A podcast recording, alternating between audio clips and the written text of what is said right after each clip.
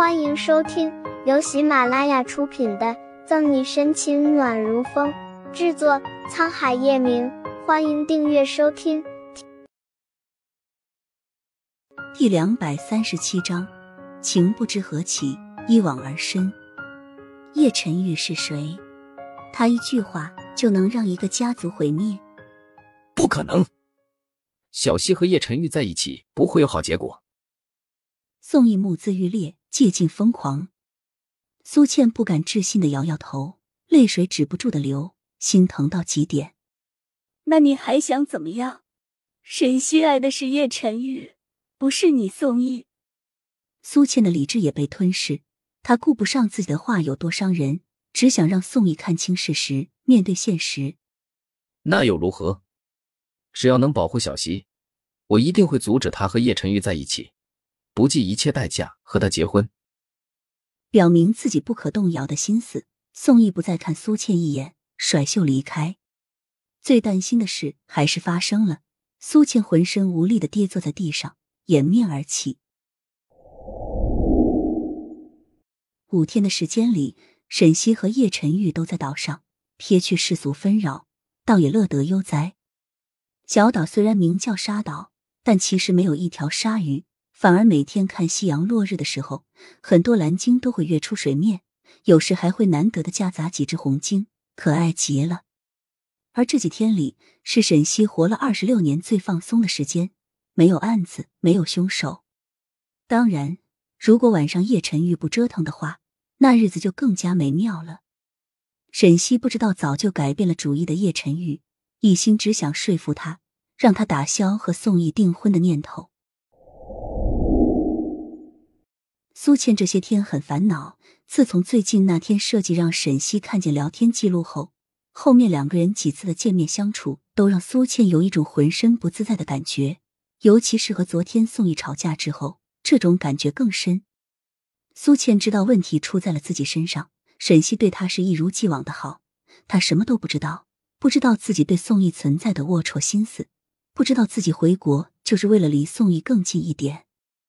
她不想因为一个男人破坏自己和沈西之间那么多年的姐妹情，所以当初为了断绝自己对宋义那份不该有的念头，也为了圆自己和沈西的闺蜜情分，她毅然决然的选择出国留学，就是希望能够离宋义远一点，痴心妄想着距离能够淡化他对她的爱。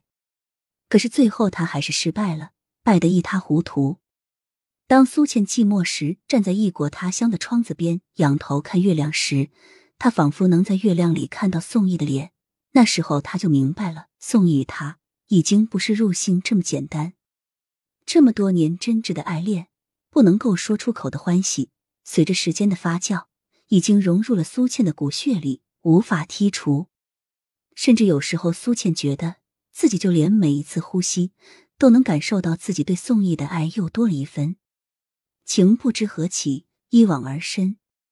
想到这里，苏倩叹了口气，为自己感到深深的悲哀，甚至因为想起这么多年的默默暗恋，眼里不自觉的泛起了粼粼水光，显得万分娇弱。要是让平时被苏倩雷厉风行、气势镇压的员工看见，估计会当场大呼见鬼了。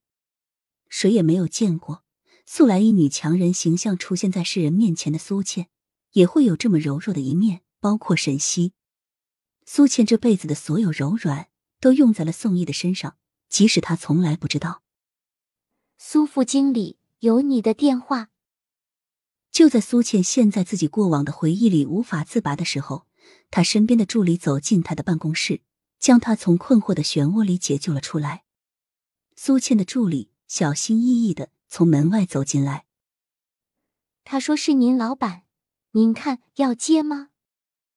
助理有些不确定的问苏倩：“苏倩本来心情不佳，被人强行打断之后，浑身都散发着冷气，挥手面无表情的说：‘知道了，将电话转到我这里来，你下去吧。’是。”助理一听，悄悄的松了口气，连忙将办公室的门关上，自己也快速的闪了出去。刚才苏副经理的表情就像是要吃了自己似的。真是吓死个人了！本集结束了，不要走开，精彩马上回来。